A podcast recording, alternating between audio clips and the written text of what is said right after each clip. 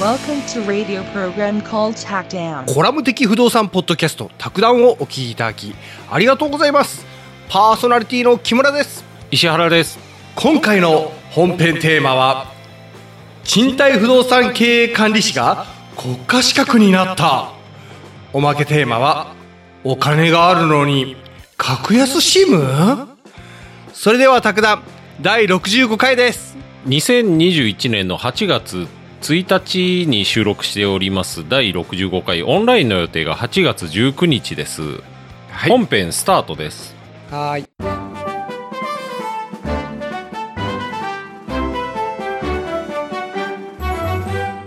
木村さんに読んでもらったように賃貸不動産経営管理士が国家資格化されましたという話題ですねとうとうなっちゃったんですうねんあんまり木村さんでももうごちゃ混ぜになってるんじゃないかなと思って。いやち今知ってる風に話したけどええ全然知らないっていうねうん。あのー僕が簡単だから結構ついでに取っといたらいつか国家資格化されるよって言ってたやつですわね。がなっちゃったんだねなっちゃ、ま、まあ前からもうなるだろうなという雰囲気はずっとあったんでね。え、これさ、なるだろうなっていう雰囲気があっただけで、はい表だって案内はされてなかった。あそこがね、えっ、と、試験やってるところがうん。国家資格化を目指してとかいうのはずっと言ってたんで、へうえ、ん。で、このタイミング。そうですね。ほうほうほうほうはいまず国家資格って何よとうん。いうのを一応やっときましょうか。はい。ええ。あの、文科省のウェブサイトに載ってるそうです。これね、け記事が、えっ、と、パーソナルファクトリーパートナーズさんというところの記事で、はい。国家資格とは国の法律に基づいて、うん。あの、証明されてる資格だよと、能力が、特定ほうほのう能力がうんう。んで、法律によって一定の社会的地位が保たれると、証明されると。うん。うんうん。なので、社会からの信頼性は高いと。うん。うん、これが国家資格ですよと。うん。だから国家資格を持つ人は、はい。その知識や技術が一定水準以上に達していることを国によって認定保証されていることとなりますと。はい。うん。一応4種類あってね、うん。業務独占資格。これはいあの、もう、その人しかできない仕事が。弁護士とか、ああ司法書士はあと。はあはあか、ううん。ん。で、名称独占あって、はいこれはあの、名乗ることが認められてると。ほうほう。これ栄養士、保育士って書いてますね。保育士もそうなんですかね。へえ。で、設置義務資格。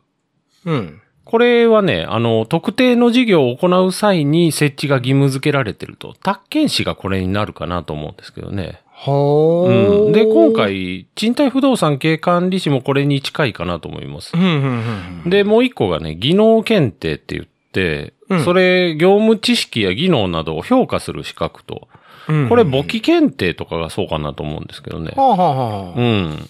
はえ、い。車の免許とかもそうですね。ああとは。ね、よく見るのはね、フォークリフトとか、はあはあはあはあ。衛生管理者と。か、危険物の取扱者とはか、あはあはあはあ。うん、そういうのもですね。うんう。ん。なるほどね。はい。で、経営管理士入っていきましょうか。えっ、と、今日もね、早朝から頑張って、セミの声がちょっと入らないかなというのが心配なんですけどね。 コンクリートジャングルじゃないんでね、ここら辺。緑豊かなええね。リアルジャングルで すから。あのー賃貸不動産経営管理士とはっていうのうんは、不動産の見方というページにありまして、ほう西口和文さん、和志さんと読むのが書かれてます。うん。うん。で、これが、賃貸管理に対する法的な規制がスタートしますと。は今までなかったんですよ。そんなに。あ。あ、そうなんだ。うん、ほぼなかったと思いますね。ほぼなかった。はい。あの、おー宅建で習うのがね、うん。えっと、宅建って売買の仲介とか、うん。まあ、自ら売買するときも宅建の免許いりますよと。免許ですうね。んうん業者の免許がいると。うんうん宅建業っていうのが。うん。で、あとはね、ああのー自ら貸すときはいらないよと。ああ、はあ、はあ、はあ。まあ、大い。家さんはだから宅建業の免許はいらないと。うん、うん、ううんん。。で、管理、人のを管理してあげるのも宅建業の免許いらない、いらなかったんですよ。あまあ今もん宅建業としてはいらないんですけど、うん、うんう。ん、そう。管理業は宅建業の対象じゃない。うん、う。うんん。ただ宅建持たずに管理してる人とか僕もいましたね、知り合いに。あ、そうなんだ。はい。おー。管理会社は宅建業者じゃないと。まあ、ん宅建業者が管理してる場合が多いんですけど、うん、うん、うん、そういう感じ。で、そそういれうが、感はじい。あのー法的な規制が入ってきたよと。うん。はうん。まあ、きっかけが、あ。うん。サブリースに関わるトラブルの増加。あ。はい、はい、はい、はい、はい。なるほうどんうんね。うん。10年保証されていた家賃の減額があったとか、はあ、はあ、はあ。あとは、シェアハウス業者が破綻したとか、サブリースの。あ。はあ、はあ、はあ。はい。なんか聞いたような話がね。うん、前、やったよね、やっそれ。たよね。ああ、やったよ。はい。 一応、振り返っときましょうか。回数を振り返ると。うんう。ん。サブリースがね、うん。えーっと、いつやりましたかね。かぼちゃの馬車が57回でやりましたね。あ、57回ね。うんで、その前が39回でサブリースもやってるんで、はいああ、2回出てきた。はい、そうです。あの、かぼちゃの馬車はシェアハウスと。あ、うんその、その前もなんかやりましたね、もう一個。三本立てって言って、あ、で、34回がシェアハウスですわ。はあ。で、はあかぼちゃの馬車、ああはシェアハウスとサブリースみたいな。うん、うん、うん、うん。まあ、はい。管理個数、大手 って、管理個数40万個とかあるらしいですわ。で、そこ、 40万はいほう管理してるのが、まあ、大東建託、積水ハウス、レオパレス、大和リビングと。あはうあ。ん。もう名だたるとこだよね。うんこの40万個以上管理してて、サブリース率っていうのが90%らしいです。ほとんどサブリースなんですそうねなんだ、こういうのって。僕、もうあれうん、サブリースって新しいものかなと思ったえらえ、もう普通もなうん普です通ねにメジャえーえメインだね。サブリースって僕もあんまり絡みがなくて、前借りた時が多分サブリースだったと思うんですよ。借りて、あ、の、大家さんのとこが、要するに積水ハウスとかになるんですよね。うん、うん、うん、うんうんうん。でもそれ、素人だと、うん、疑問持たないですよね。問ないね。なんか、 むしろ大あ家のとか管理業者とか、そんなに気にしてないですよね、多分。うん。安心安全サブリースうみたいな感じだね。ーん はい。はい。で、二つの仕組みが入ってきたと。ここでね、はい賃貸住宅管理業者の登録制度っていうの。うう。ん。賃貸住宅を管理する業者を登録させようと。ああ、はあ、はあはあ。で、もう一個が賃貸不動産経営管理士の国家資格化と。うん、うんうんうん、で、管理、あ、登録制度自体はね、実は2011年の12月からスタートしてたんです。うーん。ただまだ少なくてね、ちょっとこれ2016年の数字だと、3871業者。あの、うちは賃貸不動産を管理しますっていう会社が、で、これ任意だから、う。うんん、まだ少ないですわね。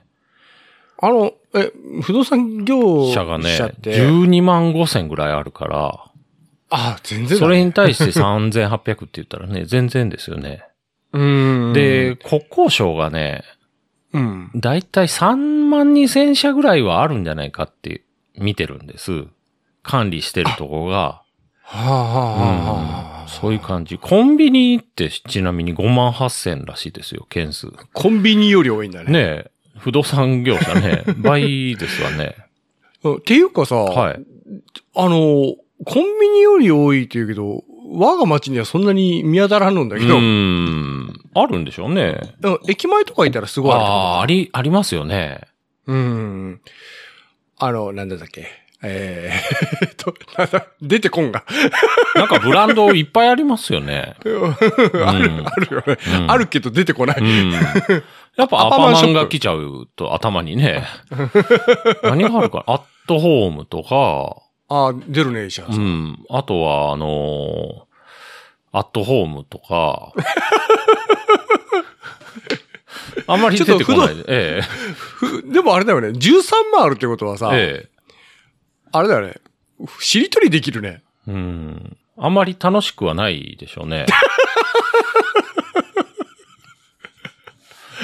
で、そもそも業者って何よと。賃貸住宅の管理業者って何よと。定義をはっきりさせようと。うん。で、これがやることが3つあって、うん。家賃とか敷金のお金を預かる事務をしてると、うん。大家さんに代わって、で、うんあとは大家さんに代わって契約の更新の事務をしてて、はあはあで、もう一個が契約の終了の事務をしてると、うんうんうんこれらを、あの、やってるのが管理業者になるよと。はあはあはあうん。で、登録したら5年で更新手続きがいるんです。はあはあうん。で、これ登録もなんか高かったですね。7万、登録免許税7万とかいるんですよね。えー、そうなのうん。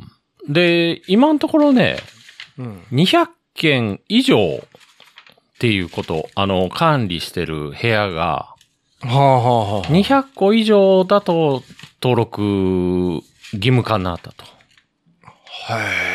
へで面白いな、登録したら、ーうん。あの、やらなきゃいけないことっていうのが増えて、うん。えっと、事務所とか営業所ごとに、はい。業務管理者っていう人を選任してくださいと。ははい。これ、業務管理者っていうのが、要するに、後で出てくる賃貸不動産経営管理士も、その、業務管理者になれる。誰でもはなれなくて、あ。はあ。ここ。にひ資格が必要になってくると。うん。うん。で、あとはね、管理業務の契約の時に重要事項を説明してよと。うん。うん。うんはい。。で、書面で契約結んでよと。管理業務の契約を。う。うんん。書面で結ばないことってあんのあのーあるでしょうね。大家さんから、ちょ、これ頼むよっていうノリで。へうえ。ん。あ、確かあれかな。まあ、言おうたよね。なんか、口約束も一応契約の一つになるのかな。まあもちろんね。うんはい。で、あとはね、家賃や敷金などを、うん。預かったやつを、あのー自分のお金と分けて管理してよと。うん。これもね、あのー家賃1ヶ月入ってきて、うで、んそっから管理の手数料抜いて、大家さんに渡すだけなんですけど、うん。結構、件数増えたらやっぱ、でかい金になってくるんで、うん。うん。ねえ、数百万とかだと、うん1ヶ月、パクられただけでもう、大きいですよね。大きいようね。ん。なんか、悪い業者とか出てきそうだね。ねえ。で、あ。とはね、あの、大家さんに定期報告してよと。うああ。ん。はい。そういうのが、まあ、やってよという義務が増えてくると。うんうんうんうん。で、まあ、やっちゃい。いけないことっていうのもあって、名義貸ししないでよとか、はいはい。うん。あとはね、一括再委託って言って、うん。全部を丸投げはダメよと。うんはあはあはあ。通常あ、の、再委託ってやるんですよね。掃除はこの業者に。修繕はこの業者にっていうふうに。ううんん。ただ、全部を丸投げっていうのはダメよと。それサブリースで請け負った会社が別のところにサブリースしちゃうような感じ。ううん。ん。ああ、なんかそういうのもあるみたいですけどね。うん。あのー、ファミコンのカセットはい。また貸しでよく怒られてたよね。うんうんうん。仮パクとかね。仮パク懐かしいな。仮パクしちゃダメですよ ね。久々に聞いたわ。ええそのこと。業務管理者はい。になる要件っていうのあって、う。うんん。あのー国交省がね、はい。賃貸住宅管理業に関する主な論点の取りまとめっていうパワポを出してて、はい。うん。これ見たらなんか詳しく載ってました。業務管理者が、うんになるには、この管理業務の実務経験2年以上があって、はい。で、登録試験に合格した人。この登録試験っていうのは、経営管理士うんで、もしくは、宅建士持ってて、2年以上の実務経験がある人が、あのー指定講習。宅建士で経験者の人は、じゃあもう、あの、指定講習っていうのを受けたら、やらしてあげますよと。はあ。これが業務管理者。ううんん。うんでも2年の実務経験いるんだね。うん。まあ、これも、いつものパターンで、あれですわ。ん。そ、それを、あのー、代わりの講習っていうのがありますわ。あのーまあ、見直しを検討するって入ってるんで、うん。これももうちょっと難しくなっていくんだと思いますわ。だんだんと。で、最終的には、もう絶対に、賃貸不動産経営管理士を持ってなきゃダメみたいな流れに、うん、あー団体としては持っていきたいんじゃないかなと思うんですよね。うんうんうんこれさ、思うんだけど、うんあのよっぽどサブリースに関するあのトラブル多いんだろうね。うん、でしょうね。まあ、この間のね、あれもそうですもんね。うんうそれはあの、どういったかね、例えば僕がね、うんなんか、えっ、と、アパートとかマンションを買うが、はい。結構背伸びして買っちゃった感じがしてさ、はけど、あ。あすの、ごい。大家として購入するっていうことですよね。そうそうそう。はい、はい。えーでも将来を夢見てね。うん。えーその時に営業に際してこの、あまあ、買う時にね、なんかあのサブリースの話も進められたりして、うん。安心安全サブリース入った方がいいですよって、絶絶対、もう木村さんにとってこう有利でいいですよみたいな感じで入って、うん。で、あとはもうあ、もうこう、丸投げうん。うん。で大丈夫なんだってすっごい夢見ててさ。で、結局いろいろ得られて、儲かりはしないし、 うん。ねえ。で、なんか、え栄養にやられて、最終的には、その物件をこう手放すような形になってしまったりしたら、うん。それはもう恨みつらみなんかすっげえ残っちゃうようね。ん、そうですよねう。ん。あれの回でね、と、まあ、かぼちゃの馬車、うん。自己破産の話が出てきて、はい。で、物件も取られるのかなっていう話になって、あうん。で、担保に入ってたら取られるって僕、ポロッと言ったんですけど、あ。うんあ、の、自己破産したら担保入ってなくても取られますわ。財、財産はね、全部。財産全う部、ん。いっちゃう。また、破産の定義とかもやろうと思うんですけど、うん。はい。それは今言っと、あの、訂正しときます。 はい。まあ、と、取られますわ。はい。はあはあはあ破産したらね。まあ、じゃないと破破産か産にならないですよね。い桃や太郎いや、電物鉄件のあ中のるじゃんって。なりますよね。うんあ、桃鉄全部取られますもんね。農地だけが残る。うーん。まあ、桃鉄の場合は、農地とかそういやないですね。うん。あ、うんあれ、えっ、と、た、田んぼか。田んぼとかがあるじゃろあるんですほう。うん。ー。うん、あるよ。あの、田んぼとか、えーあの、いろいろあるんだけど、うん。あのー破産しても農地だけは残るんよ。へえ。 利益率が低いけど、うん。それを、を中心に買い漁る人もいるうんうね。んうんうん。た戦い方として。はい。あの、管理業のルーツっていうのが一応あってね、はい。住生活新聞デジタル2017年12月25。はい。はい。これあって、江戸時代まで遡ることになると。管理業随務の分歴史おうー。ん。なんかね、あの、あれですわ。お、前にやった大家さん。はいはい。江戸時代の大家さん。うんそれがまあやっぱ管理業の、れ、あの、ルーツだよと。ああ、あの、かん、お、あの、江戸時代の大家さんってでも結構スーパーだよね。 うん、そうですよね。 1から10まで全部やってなかうった。ん。まあ、ねえあの、この記事によるとね、当時の管理業務は今ほど煩雑で手間暇のかかるものではなかったでしょうからっていうああ。のがあるんで、まあ事務処理とかは逆に少なかったかもしれないですわうね。ん。で、で、明治になったら、うん。手数料を取って管理受け負う、今のビジネスモデルに似たのがもう出てくると。で、これがね、神戸の、うん。えっ、とね、平信館って読むんだと思うんですけど、うん。兵隊の兵に神戸の神ですね。で、はいはい館と書いて、合資会社平信館。ほうほう。うんで、これ今もある。この会社。名前変わえ、って、そうなの帝国新営株式会社になってて、はあ、はで、ここ見たら、もう普通に不動産屋さんでしたわね。へー。で、この平信館っていうとこが結構すごくて、うん。最盛期9万件ぐらい管理してたらしいですわ。え、そうなのえ、今も相当でかいのもしかして。今どうなんでしょうね。今なんか中堅っていうイメージでしたけどね。ちょっと事業規模とか見てないんですけど、うんうーん。ん。まあ、この頃から手数料取って、はうい。ん、5%だったみたいですけどね、この頃も。あ、そうなんだう。ん。もう今と一緒ですわね。うー。うんん昭和8年頃は、はい西が明石から、はい。で、大阪市内ぐらいまでえ事業エリア広げて、うんう。ん、9万件管理してたと。今もうん9万件以上管理してる会社って、うん全国で9社しかないらしいですから、そうなんだう。ん。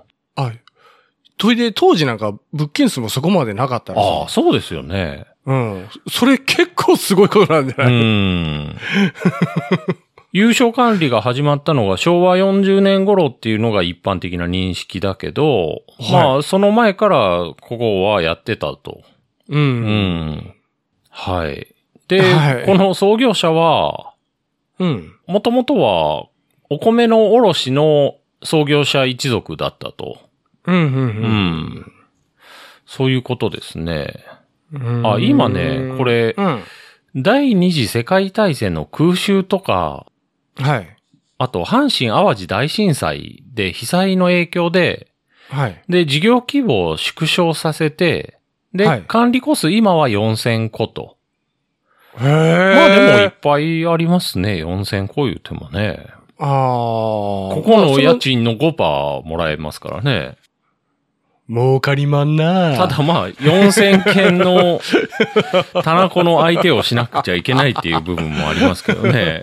ああ。いろんな人ががいろんなことを言ってくると。。あの、石原さんさ、今はいほら、あの、借りてる人を棚子って言ったが、はい。あの、不動産の人ってわりかしまだその言葉を使う人って多い。うん、そうですね。あ、本当。うんただ一般、棚子って一般的じゃないが、どうなんでしょうね。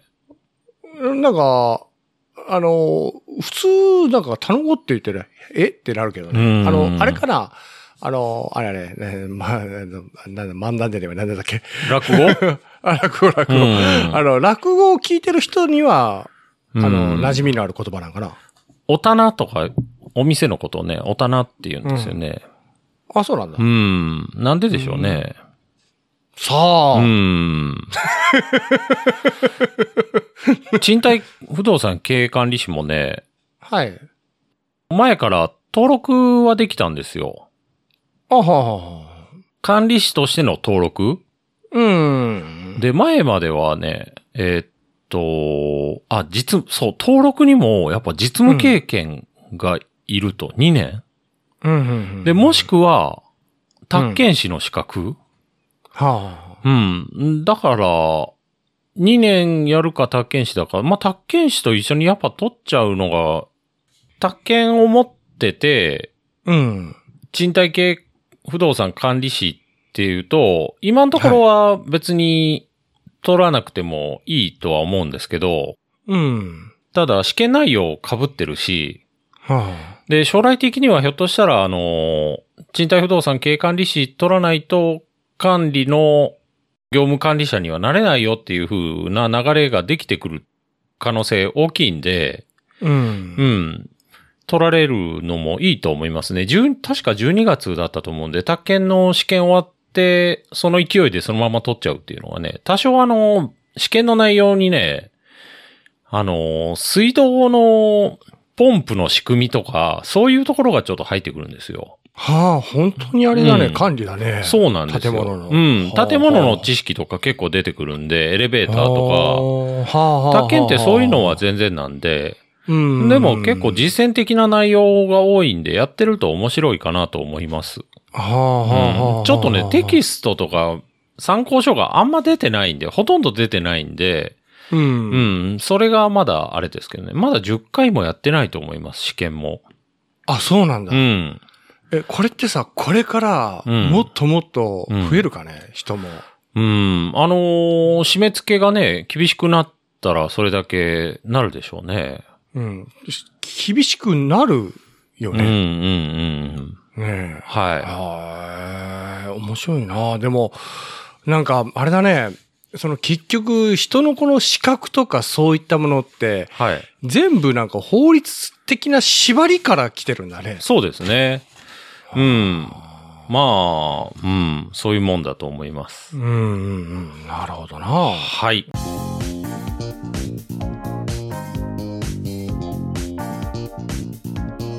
格安シムってあるんですけど、ああ、うん今テレビでよよくやってますよよね。くやっってますよね。うん。あのードコモがあって、はい。で、アハモとかって出てますけど、ああれはまあ、格安シムにはならないけど、まあ似たようなもんですわ。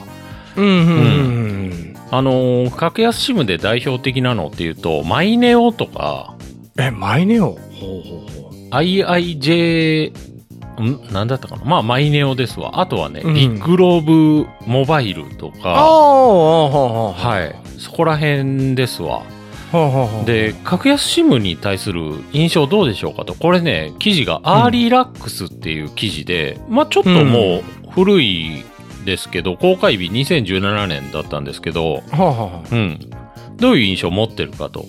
う。うん。なんか、コスパがいいとかいう印象があるか、それとも安っぽいとか、貧乏人が使うものというネガティブな印象があるか、ほうほううほう。ん。で、この2017年の時点だと、うん。利用者8%だったんです。ほ2019年調べてみたら、う。うん。 18%ですわ。はあはあはあはあはあはあはうん。あ。これからもっと増えてきそうだね。うん。ただ結構、まだ18%ですからね。うんうんううんん。で、ビッグローブがこれ調べたらしいんですけど、うん。年収800万から1200万、それ以上の人、いわゆる高所得者層って、はい。格安シムに対する認知度が高いと。はあで、使いたいっていう人も多いと。はあはあはあはあはあ。うんで、お金持ちほどうん。格安シムを好むという矛盾した現象が起きてると。へえ。格安シムっていうとね、なんかはい安物っていうイメージで、うん、なんか、所得の低い人ほど恩恵を受けやすいんじゃないのと。いうイメージがあるとうんでも実際は、低所得者層のうん。格安シム利用率は低い。はあで、生活に余裕はないけど、大手のキャリアに毎月高いお金を払ってる人が多いと。ううんん。うんうんうんうんうんうんうん木村さん、大手キャリアですよね。うん。そう、ドコモだね。お金持ちなのに。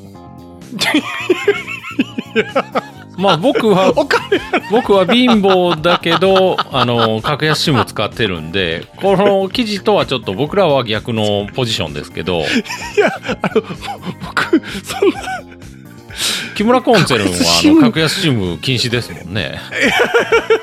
格安シムにしち木ゃうか村コンなツェルンの社員たるもの格安シム使うべからずみたい な。はちょっと、あちょっい。と、まあまちょっと、あ、はい。なんで低所得者層の格安シムの利用率低いのと。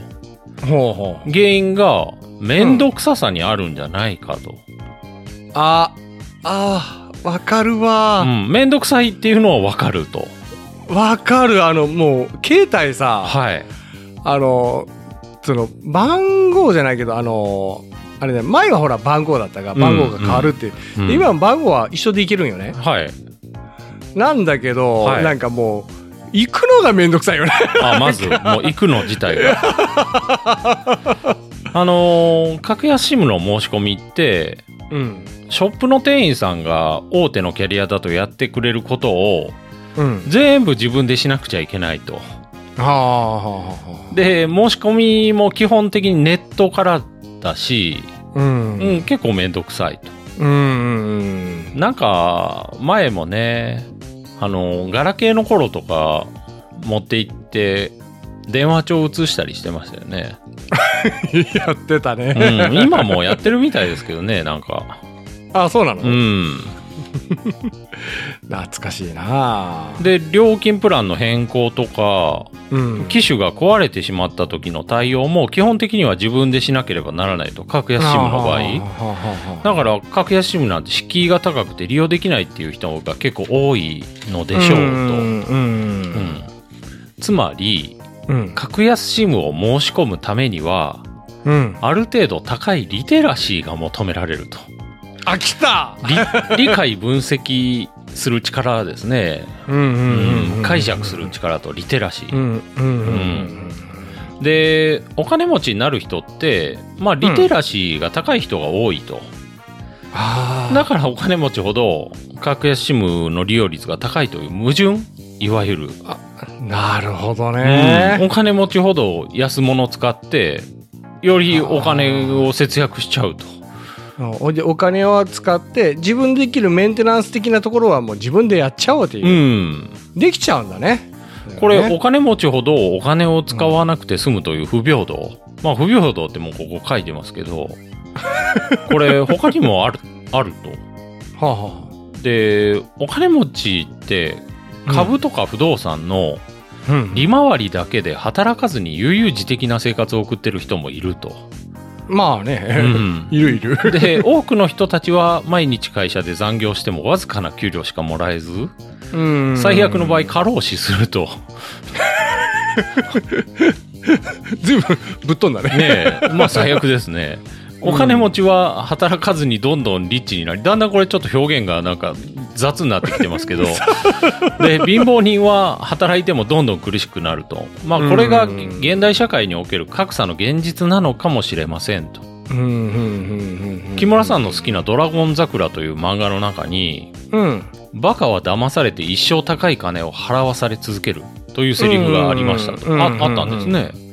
うんうん、うんあるでまあ面倒くさがって格安 SIM をもう申し込まない人もそういう感じなんじゃないのと、まあでも確かになうん、うんそうだねそれはあると思うあのほらえっ、とスマホってゲームできるじゃんうんうんねスマホのゲームとかをすっげえ長時間やってる人とかうんいると思うよ、うんでもあのその格安 SIM に変えあれでもスピードとかどうなの実うんう際、んなんかすげえ気になるんだけど、うんうんうんスピードとかあうんと音の質うんとかつながりやすさって、はい実際そんな変わんないのうんそこら辺が心配と、そこら辺も心配だね今ちょっとふとゲームの話をしたら、うん、あれそういえばあれスピードとかどうなのかなと思ったねうんう今んまあ本当に何にも木村さんはあれですわねそんな興味もないし格安 SIM に対して興味ありますよ別に調べてないと。めんどくさいうんもん、であれうまくできてるんですよ あのそうなの家のネット回線とか光うんああいうのも同じブランド出しててはいセットにしたら安くなるよとはうんドコモとドコモ光とかあ、はあはあうんであれまあまあ前ドコモはねちょっとそれ禁止されてたんですけどうんうんでまあ au 光とかもありますよねうんうんでそれ携帯と揃えたら安くなりますよみたいなうんうんうん、であとは家族で揃えたら安くなりますよとか、うんあいいじゃんと、うんうんでそれ揃えたら今度1人抜けるとかいうのがなんかこれ抜けたら逆にめっちゃ高くなるのかなっていう風になってきて、うんうんうんもうそのまま行っちゃうとはうまくできてますよねあできあのねうんあのほら結局お金をやっぱ使わずにうまくやっていくっていうやり方うんでこの間でちょっと痛感したのはさ、はい車の車検うーん車の車検をさ、うんあのもうディー言ラーわれるがそうそうそうそうはいずーっとディーラーでやっとっうて、んん、でもうそれが普通だと思っとっうたんうん、んであの友達がさ「いやいやいやいやあの車検でこういったところで出せば全然安く済むよ」とかう言って、ん出したら本当にね、うん半分近くになったんよ、へえうん、びっくりして、うんうんうんうんうん本当にこんな値段でいいのかなって思ってしまったぐらい安くなっちゃってさ、うまあ、もう木村さあの時んお金あるから、ね、そんな気にしなくて もいや、経済気に回すしてる、き気にします よ経済回したらいい じゃん。気にする気にしちゃいますよそれ、、は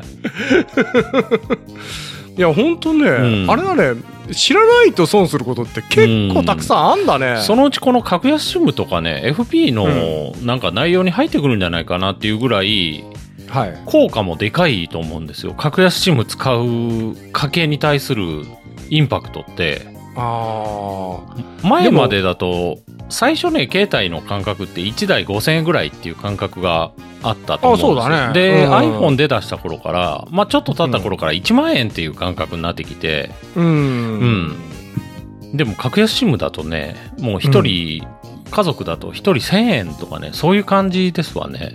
すごいようね、ん。まあ、使い方とかにもよるんですけど、うんうんだからその使い分けもおそらく、うんあのさっきの高所得のそのうん。知識を持ってる人たちっていうのはうまいんだろううね、ん。もう会話だけ通話だけってうん。ねえそうで何かあった思いまらすもう w i f i のゾーンに入ってからやったりするんだうろうね、ん。面白いなあ同じような話がね、タバコにもやっぱ言えてて、う、うんん、ヤフーニュースですけどね、はい低所得者層の喫煙率高いと。はい そうなんだ はい。なんかあれだねなんかタバコを吸ってる人のイメージがめちゃくちゃ悪くなるんだよなんうか、ん。こいつら低所得なんかみたいな本当でもちょっとね、重いというかね、はい女性でもね、その、シングルマザーほど喫煙率が高いことも分かってると。そうなんだ、うん。だってシングルマザーってさ生活厳しいよねで、生活への満足度が低いと、喫煙率が上がることも知られてると。まあ、へー母子家庭は低所得のケースが多いと。ここにもありますわ今ね。タバコ高いよねうん、高いですね。行動経済学の研究によると、うん喫煙者は長期的な不利益よりもうん短期的な利益の方をより尊重する成功を持つと考えられると。あうんあはいはいはいはいタバコ僕も吸ってましたけどね、もうずー結構長い10年以上吸っててね結構ヘビーだったんだよ、うんヘビーでしたね一日どのくらい吸うよた、まあ一箱吸ってましたねううん今一箱なんぼ4500円今ね600円になるっていう話ですね今度ええ僕吸ってた時ね240円だったと思うんですよ確かあのあれだよねそれほとんど税金なんだよねうんそうですわねすごいねう、ん税金のかけそれでもやめれない人っていうのはうんでもあれだよね確か上がれば上がるほど減ってるのは減ってんだよねうんまあそうでしょうねはだからちょっとこういうリテラシーをね本当うんまあ卓談のようなラジオを聞かれてる方にはちょっともう釈迦に説法だったかなというふうに ね思いますわ実際今思ったらなんかねはいそのこの言い方が、はいあのあれだねあのトイレに行った時にさ、うんあのいつもトイレをきれいに使っていただきありがとうございますって書いてあるやつあるじゃん なんか、はあはあはあはあ僕がなんか釘刺しとるような感じに聞こえました リスナーの皆さんすタバコなんかやめろよっていう釘を刺してるようにああとあれ、はいあの卓談を聞いているリスナーさんだったらこんなことはみたいなうね、ん あのポ意識高いッドキャスト自体ねあの、うん利用されてる方って結構リテラシー高いと思いますあまあでもねあの、実際そうだろううね、んそう思います、うん時間うん時間の有効活用っていうのをすごい意識してポッドキャストにたどり着いたんじゃないかなと思ううんですよんあの本当耳から入れる情報とか知識をね、うんそう大事にしてるっていうねそれっておそらく本当に片手間何かやってる時にもそういった情報にとか知識にを入れようとししてる人たちだもんね。そうですよねうん、だからちょっとなのにあのーたあ不動産のポッドキャストとかって始まってうん なんか変なのがねサドルサドル2000個とか言ってたらちょっとあれなんではいいいんじゃない、というわけで、これがおまけの卓談でした。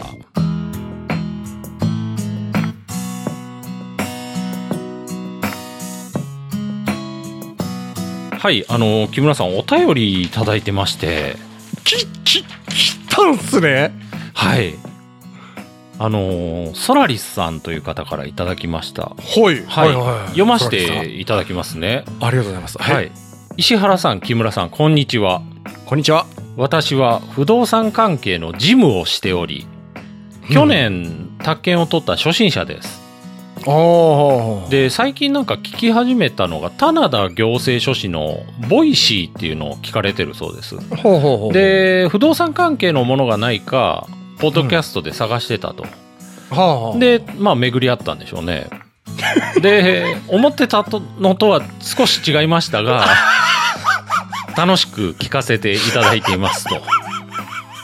なぜか、お二人の掛け合いがツボですと。あ、そうなんだ。はい。で、今 ありがたい年ねは、国家資格になった賃貸不動産経営管理士を受けようと思っていますと。おお。はい。